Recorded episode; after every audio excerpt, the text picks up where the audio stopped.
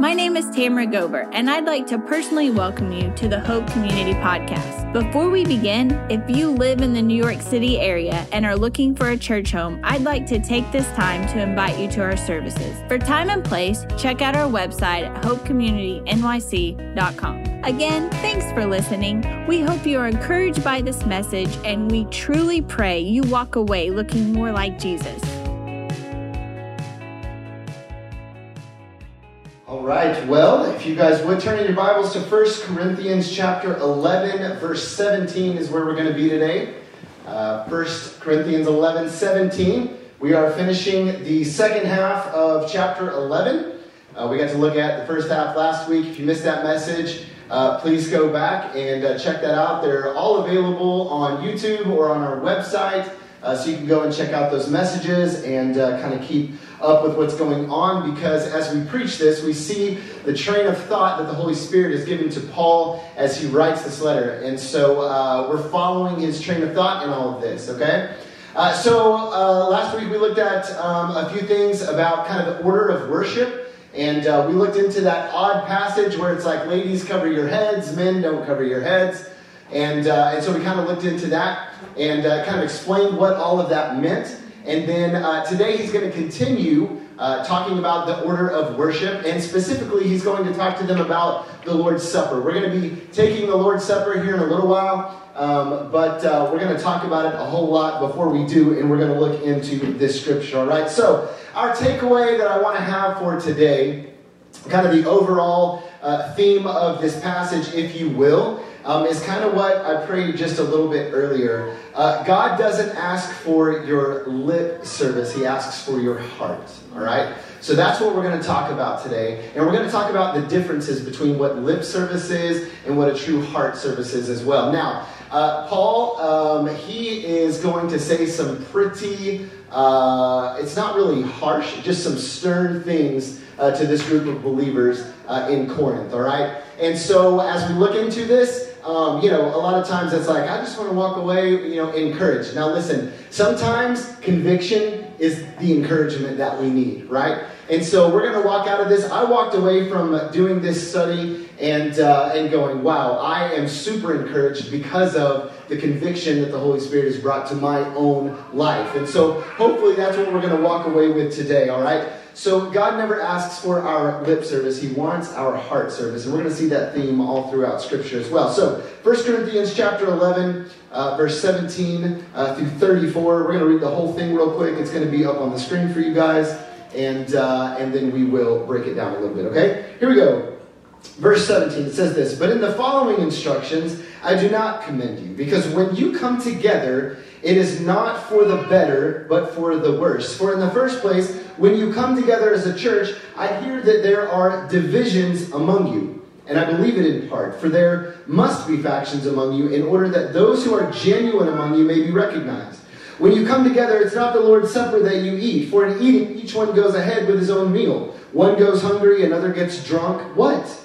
Do you not have houses to eat and drink in? Or do you despise the church of God and humiliate those who have nothing? What shall I say to you? Shall I commend you in this? No, I will not. For I received from the Lord what I also delivered to you that the Lord Jesus, on the night when he was betrayed, took bread, and when he had given thanks, he broke it and said, This is my body, which is for you. Do this in remembrance of me. And in the same way, also he took the cup after supper, saying, This cup is the new covenant in my blood. Do this as often as you drink it in remembrance of me. For as often as you eat this bread and drink the cup, you proclaim the Lord's death until he comes.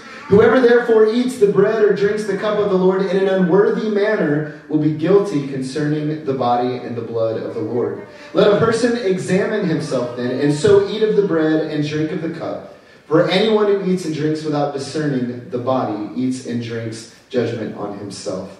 That is why many of you are weak and ill, and some have died. But if we judged ourselves truly, we would not be judged.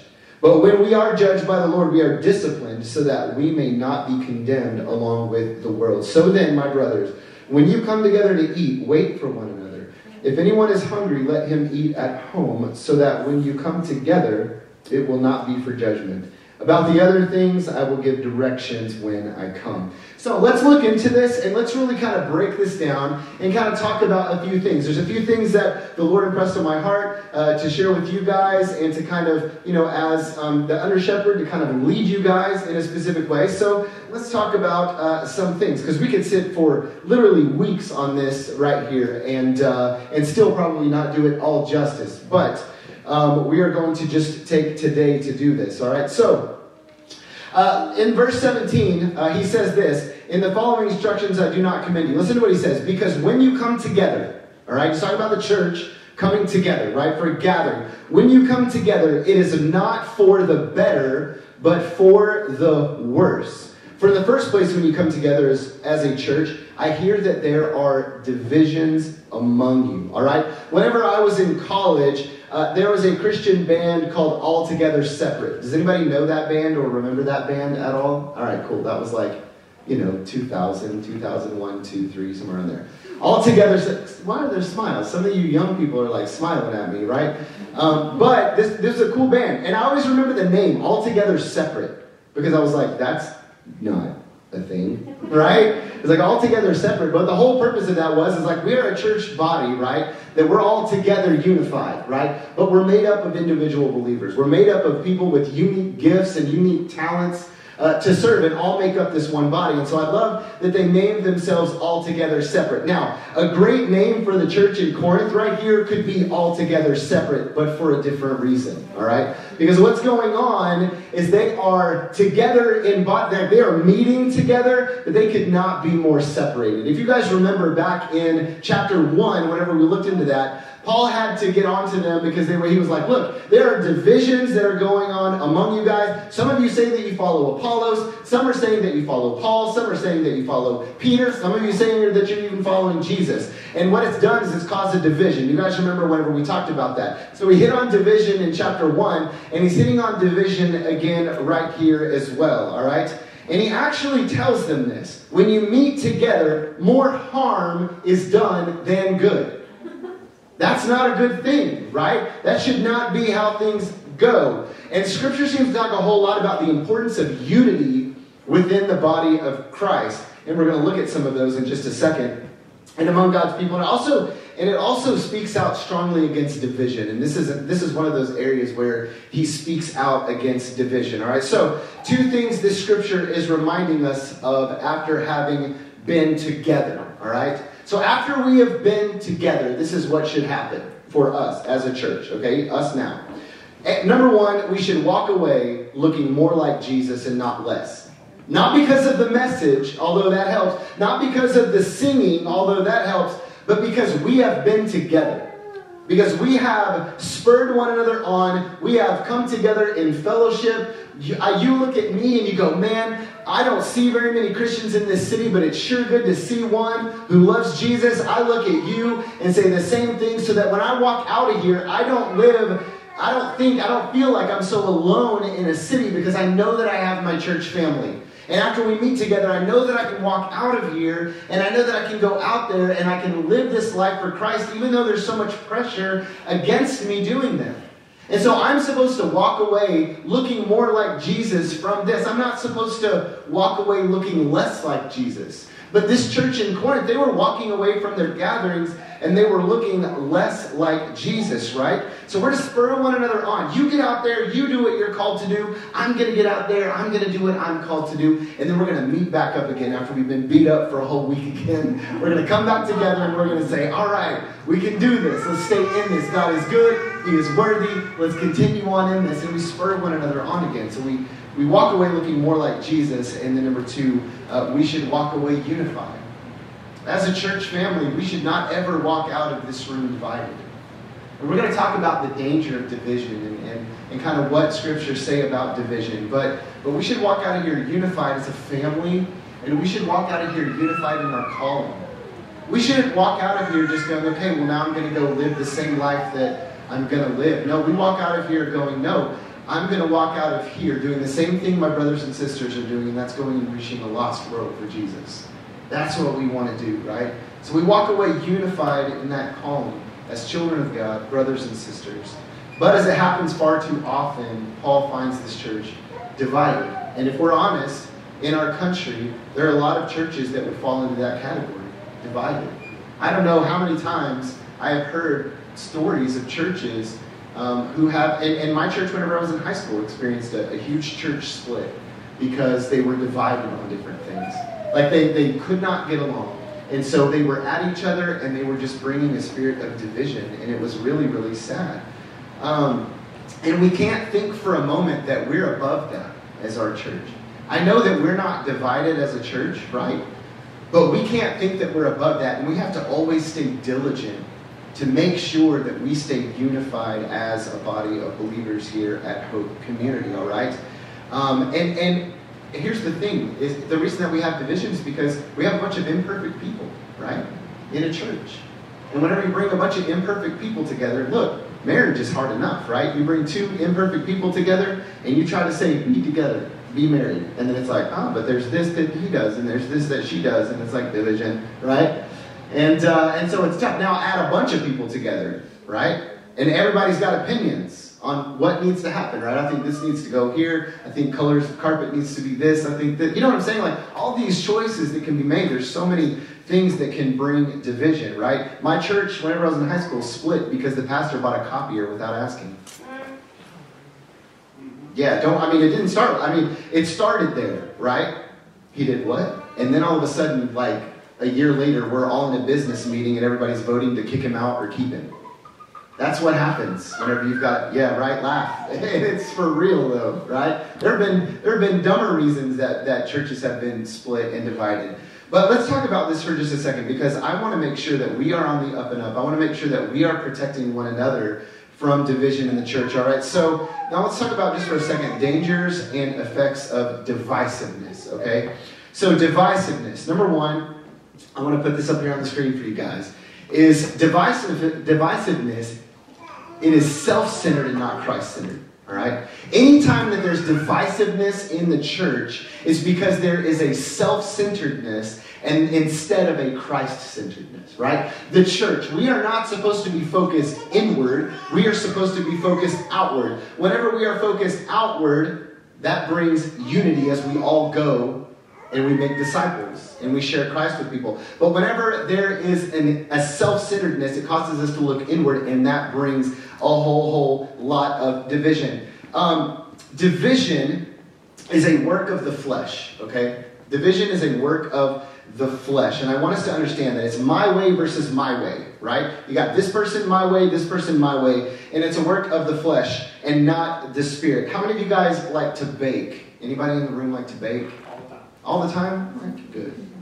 Like to bake. I like to bake. I think it's a lot of fun. Um, and it's fun to follow recipes and all that kind of stuff. And whenever you bake something, right, uh, you cannot uh, look at the picture and go, I want this, and then put whatever ingredients you want in there and expect it to still look like this, right? It takes these specific, if you want what's in the picture, it takes these specific ingredients. Don't deviate. I mean, you can take out the onions, amen. But if it's anything else, right, don't mess with that. Like, put all of that in there. And if, because if you just decide, I'd rather do these, but I want it to look, that's ridiculous. You can't do that, right? Well, it's the same thing in church. You can't expect a unified church if you're trying to put other ingredients in there besides the ingredients that bring unity.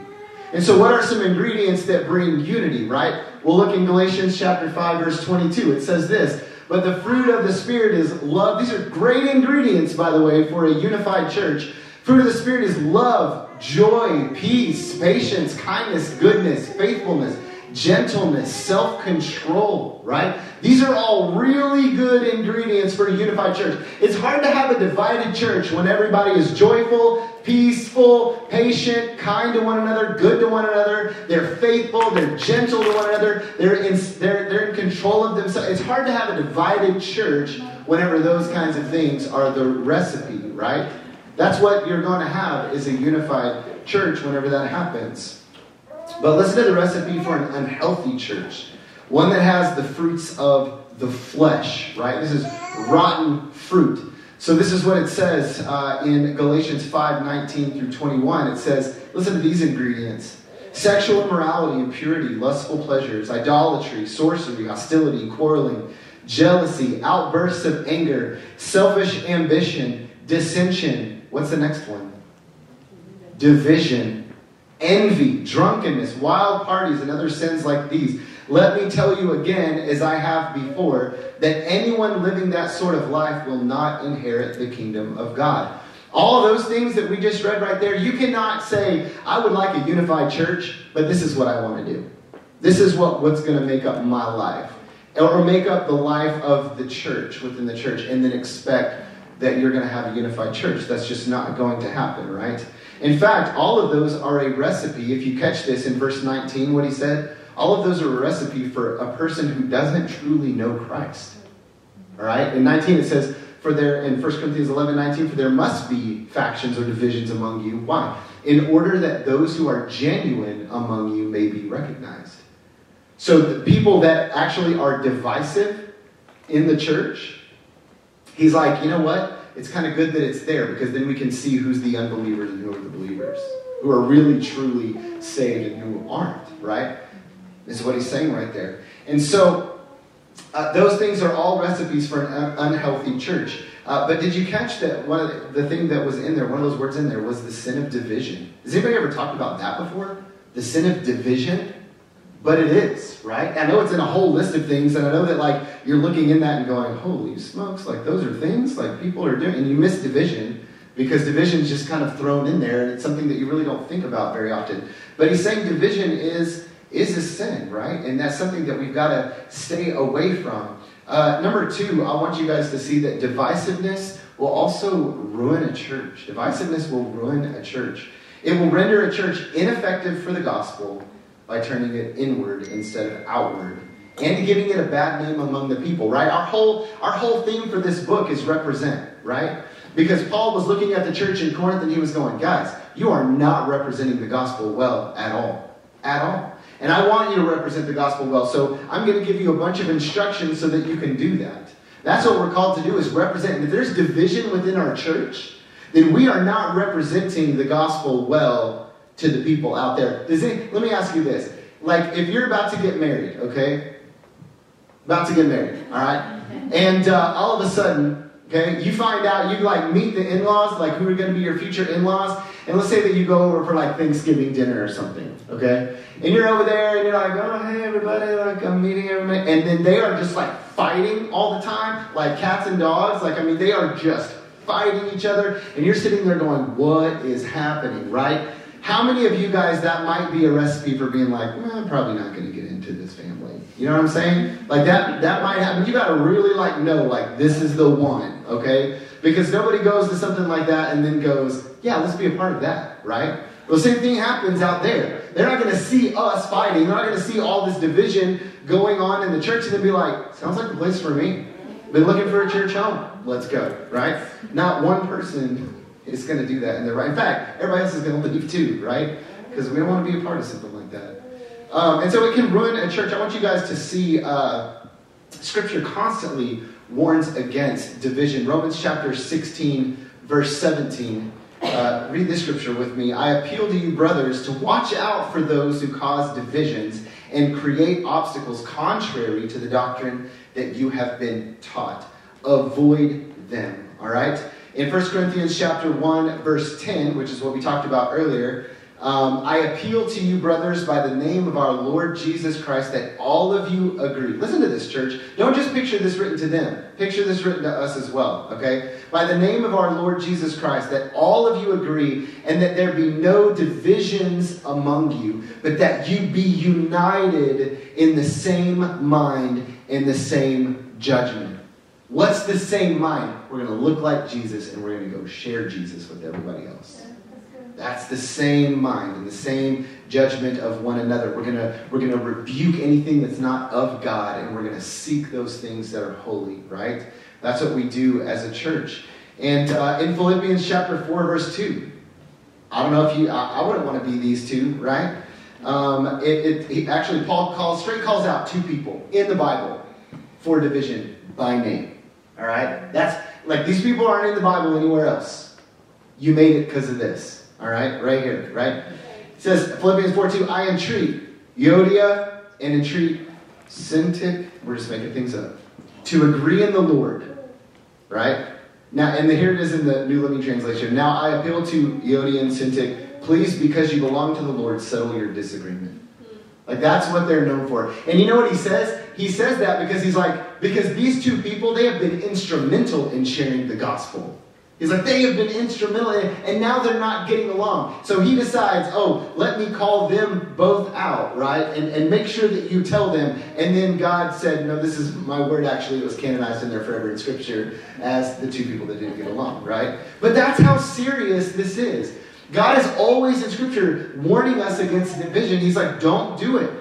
Don't be divided, all right? Settle your disagreements, okay? Um, and, uh, and the third one, divisiveness should be confronted and not ignored. All right? So it's self centered, it's not Christ centered. It will ruin a church. And divisiveness should be confronted and not ignored. Okay? That's what happened whenever I was in high school with that church. The divisiveness that was going on was just being looked over.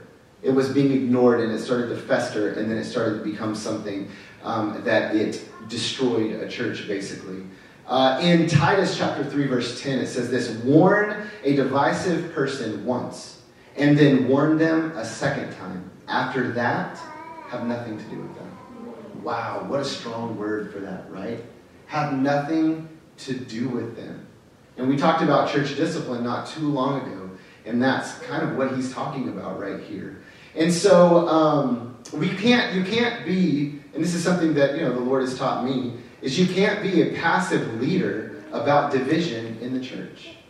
You can't be that, right? Not only are you guys supposed to protect one another from division, but if I see division start to creep up and I start to look out there and say, this is the cause for the division, it's not my job to sit back and go, well, I don't want to hurt their feelings. Well, I don't want them to stop coming to church. No, we're not playing games. Like, church is not a game. Church is something that, that Christ died for, all right? So it's not a game, and I have to look at that and I have to say, okay, where are the divisions coming from? And that's something that I'm going to have to do, right? As Mike is an elder of this church, as Cade is an elder of this church, right? They are called to watch out and protect this church from division. That's what they're called to do for you guys as well. And so whenever something happens, you can't just look over it. We we have to have to talk about that. Now, there is a difference between disagreement and division, right? Is it okay to disagree? Sure, it is. Can we have a church of people who disagree on certain things? Absolutely. And can we love each other? Yes. Can we serve with one another? Absolutely.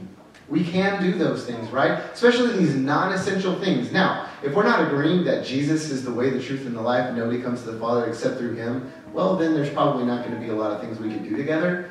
Um, but if, if, like, for instance, um, you know, last week whenever we were speaking about uh, the headship of a man over a woman, right? And this beautiful design that God has created in all of that. Uh, you know, there are some there are some people that I am friends with that would completely disagree with me on certain things, right?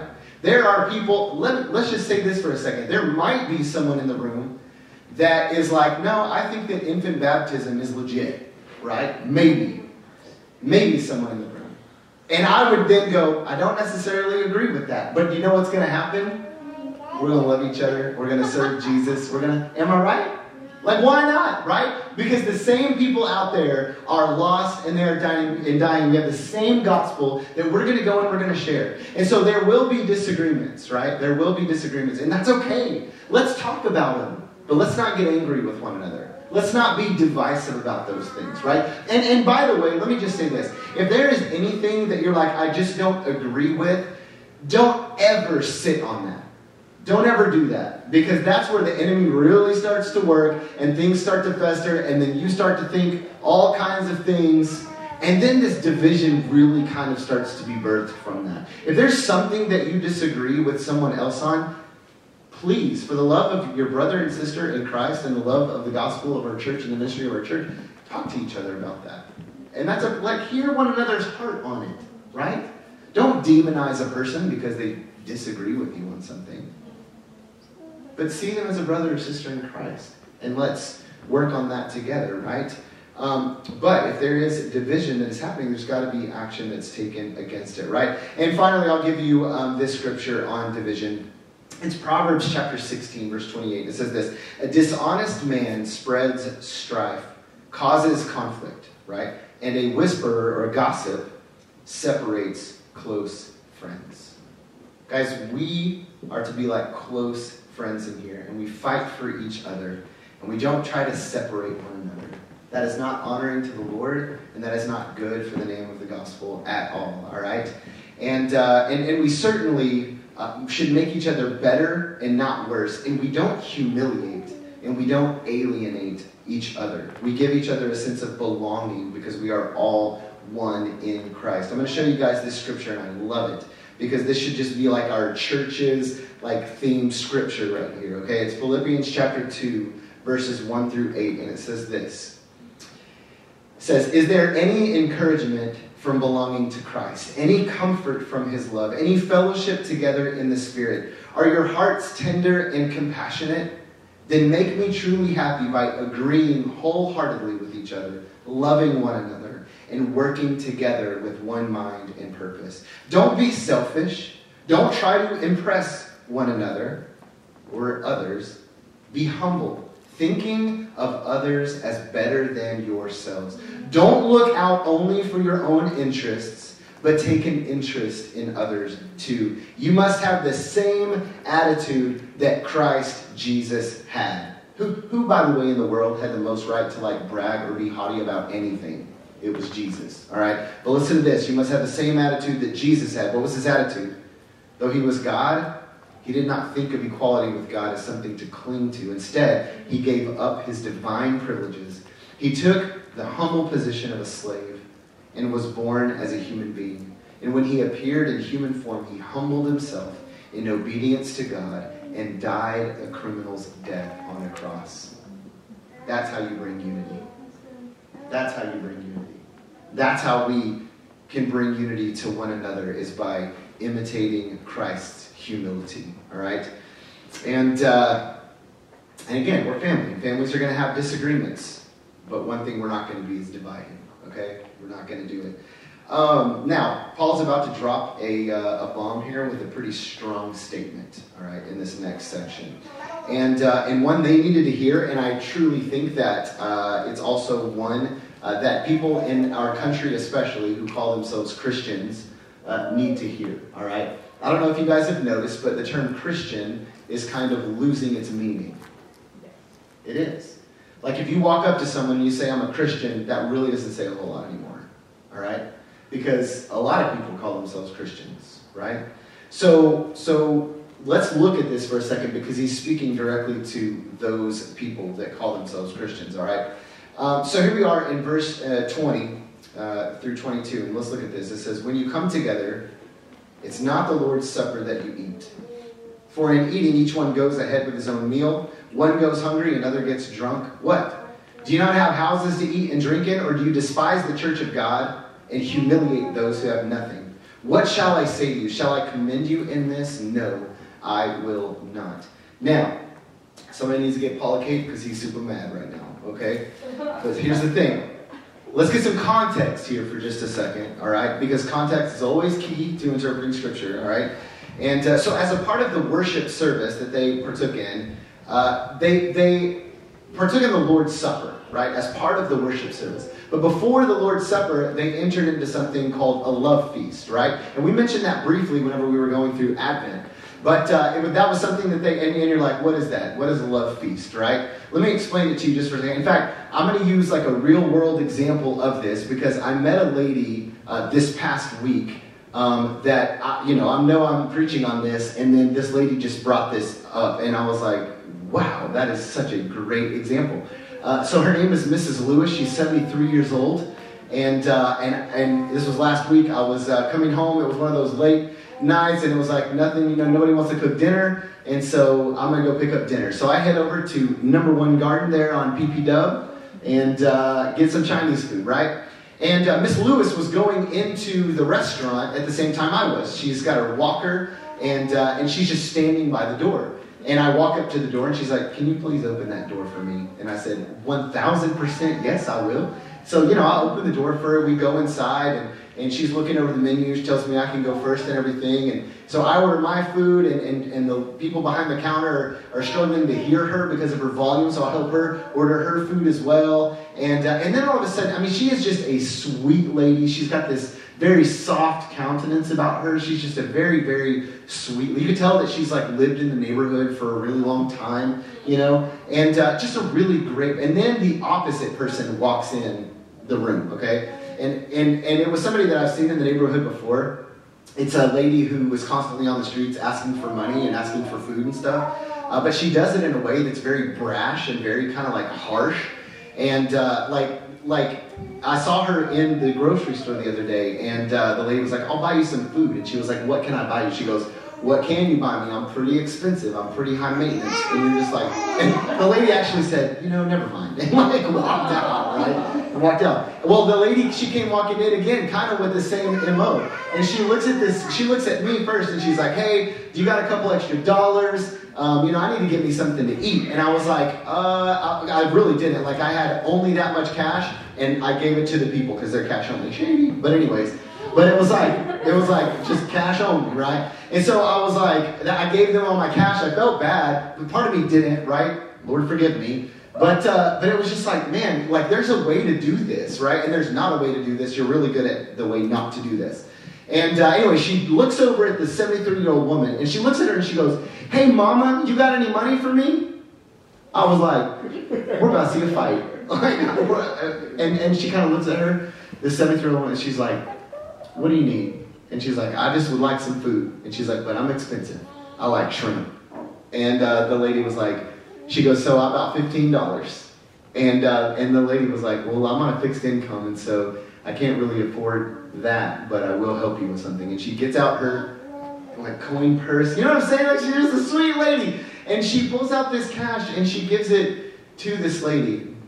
And uh, and and you know, and then the lady kind of was like, "That's all you got?" She, she was like, "Yeah, that's all I'm going to give you today." And, and uh, I was like, "Man, this woman is great."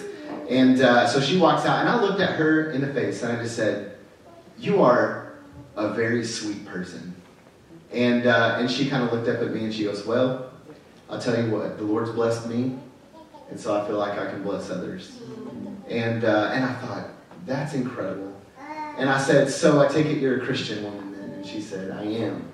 And uh, I said, Well, uh, well, I didn't say I am too. I'm not a Christian woman, but I was like, you know, I, was like, well, I'm a Christian too, right? You know, I was like, actually, pastor church in the area, yada yada. And her eyes just kind of lit up.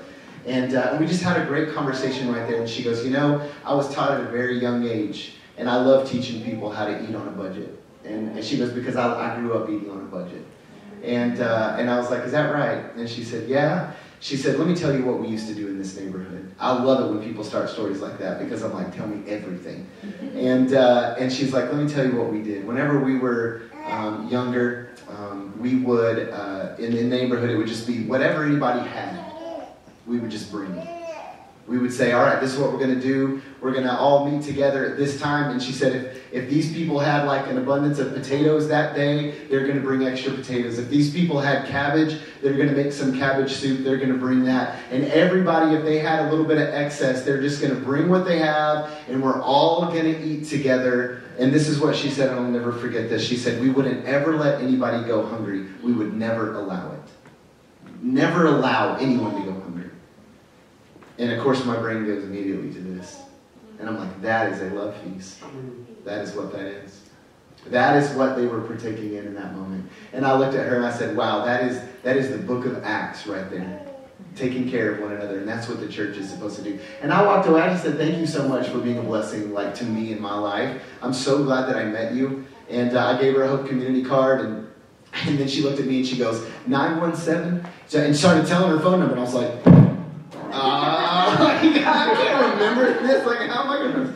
But uh, just so, just just such a sweet person. I just thought, man, that's what it is. And see, that's that's what that's what was going on at the beginning. That's how this thing started out. That's how it was meant to happen. Like the church.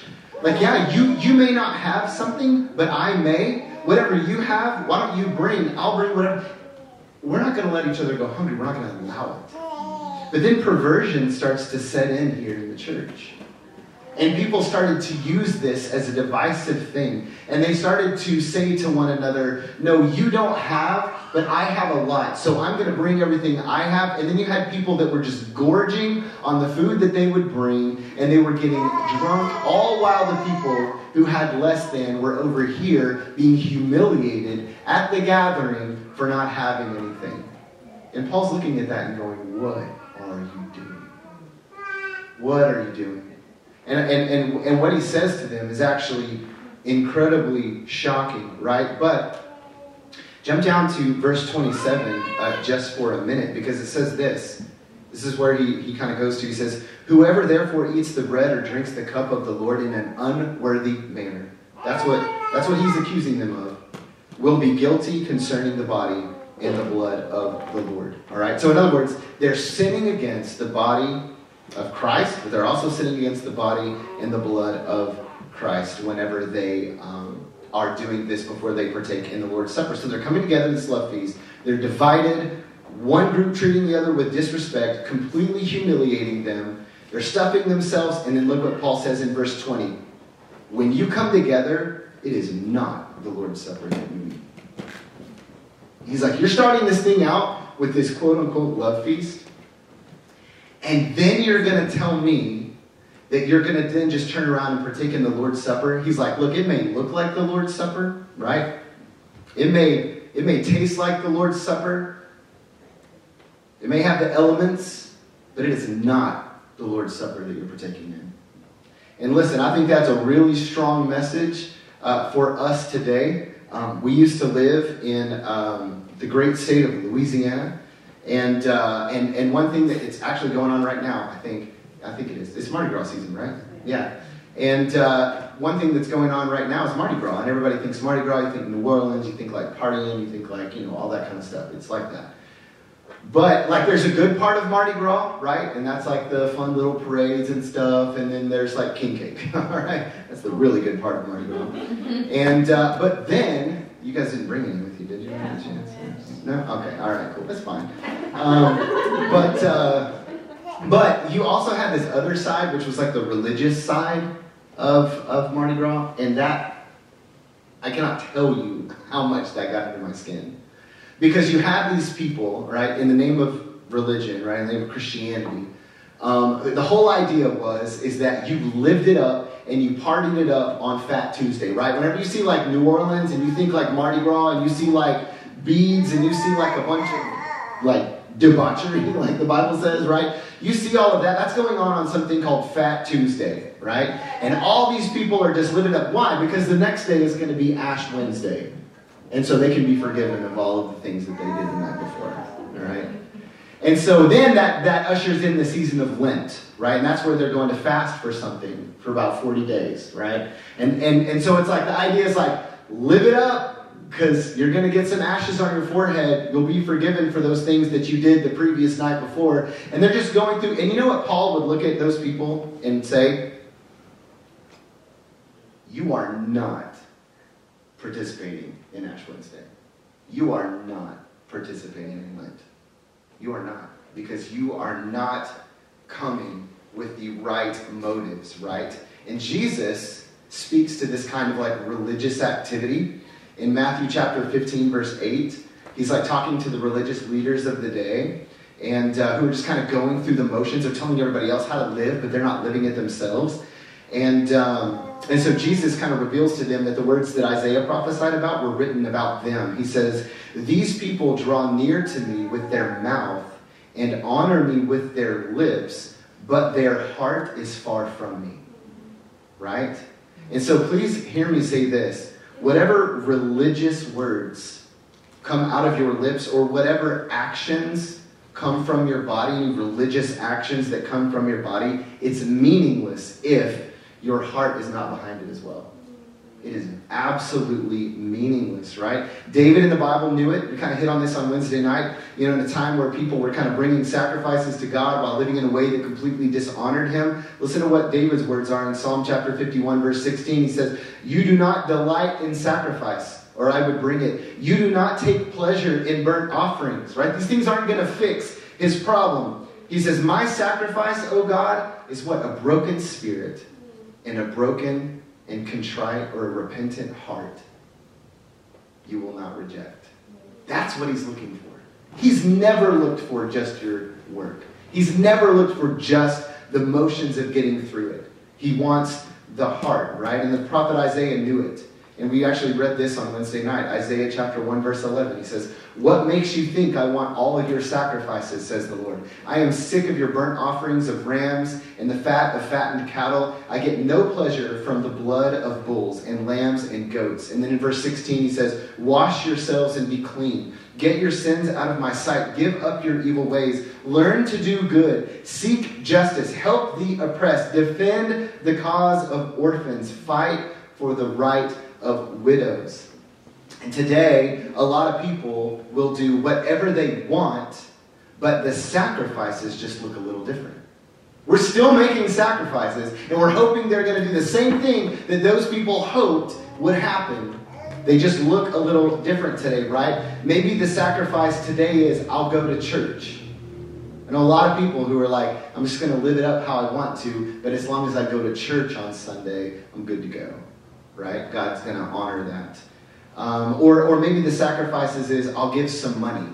Surely that's going to please the Lord, my money. Or I'll pray these prayers, or pray. Or I'll, I'll confess these things, or I'll participate in the Lord's Supper because that's a godly thing to do, right? But hear these words of the Lord. It may look like church, but it's not. It may look like an offering, but it's not. It may sound like prayer, but it's not. It may look like a baptism, but it's not. It may look like you're worshiping and sound like you're singing, but you're not. It may look like obedience, but it's not. Look, if we if we are just doing those things with no heart for God at all behind it, we have no true love for him at all, but we really, and, and by the way, we live our lives day in and day out, truly show the love that we have is for ourselves, don't think that God is going to be pleased with us whenever we just show up to church and we pray and we lift our hands in worship. Those are just sacrifices, and let me tell you, he does not, he is not pleased in those things. He's pleased with a broken spirit and a contrite heart, a repentant heart. That's what he's looking for, right? And I'm not saying church should be filled with perfect people, right? It's not. No one in here is perfect. But the point of the passage is don't fool yourself into thinking that your religious actions will put you in good standings with the Lord, right? He's looking for somebody who's going to cry out, God, I'm, I'm nothing but a, a wretched, sinful person, undeserving of your grace. And Lord, I, I, I, willingly submit myself to you because of the mercy that you've shown me, because of the grace that you've shown me. And God, I, I mess up all the time. God, I don't even feel right about singing right now. I don't even feel right about praying right now because I know the sin that's in my life. But God's more, God's more pleased with that prayer than any religious activity that you're going to show with no heart behind it. He's going to be more pleased with that every single time, all right? And that is so, that's backed up in Scripture all over the place, all right? And so he wants, he wants everyone just to take their faith that they put in themselves, in their actions, and place that faith in Jesus instead, all right? So empty religion will get you nowhere. And look at where it was getting them. In verse 30, it says, That is why many of you are weak and ill, and some have died. Wow, that is a very strong statement, but let's understand together that the Lord is not going to be mocked. All right? He is not going to be mocked. They want to live in open rebellion to God in their heart during the week and then come in for worship. But Paul is saying the Lord will not be mocked. So we've got to be really careful about that. Um, and so, so then what is the instruction that he gives them? Right in verse 28, he says this Let a person examine himself, and so eat of the bread and drink of the cup. That, that, that phrase, examine himself. So this is what he's telling them. He's like, man, you guys are are treating each other like dirt, and then you're taking the Lord's Supper. And people are dying, and people are sick, and they're not, they're weak because you guys are, are, are mocking the Lord in this way. And then he says, This is what you need to do. Before you partake in the Lord's Supper, every person needs to examine themselves. Examine themselves. And we're going to take it here in just a second. And, uh, and we're going to examine, I want all of us to examine ourselves in the moment because, I mean, ain't nobody going to come to the table, right? In a, in, a, in, a, in a manner that's not worthy of the Lord, right? After this. But, uh, but whenever he says examine yourself, there's a couple things I, that I, I want us to examine. Um, number one, I think the thing, the first thing we need to examine is, am I truly a Christian?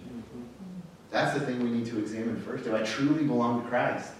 Like, is there a time in my life where I truly repented of my sins and put my faith in Christ? Look, let me just share with you something. Nobody's born a Christian. All right? A lot of times I'll have conversations with people and say, I'll be like, hey, so when did you when were you, when did you become a Christian? I was born that way. Like I've kind of grown up in the church. That's not that's not the right answer, right? Like, has there ever been a time in your life where you have put your faith in, like you, you've you've submitted yourself before the Lord, you've put yourself before the Lord, and you said, God, I'm a sinner that is in need of a Savior. And God, I, can't do anything to, to cleanse myself from these things. And Father, I need, I want to put my faith and trust in Christ, in His work on the cross. And I want to submit my life to you and I want to follow you. Like, has there been a moment in your life where you've confessed with your mouth that He is Lord?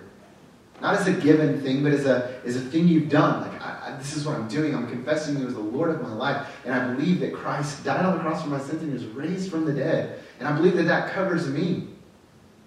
I believe that, that, that my sins are placed upon him and his righteousness has been placed upon me. Like, has there been a time when you've done that? Because if there hasn't been a time when you've done that, then you've not, you're not truly a Christian. You're somebody who calls themselves a Christian. Like you're part of the, you're part of a, a club by name only, right? And that's it. So we've got to examine, am I truly a Christian? And if so, the second one, am I coming to the Lord with a repentant heart?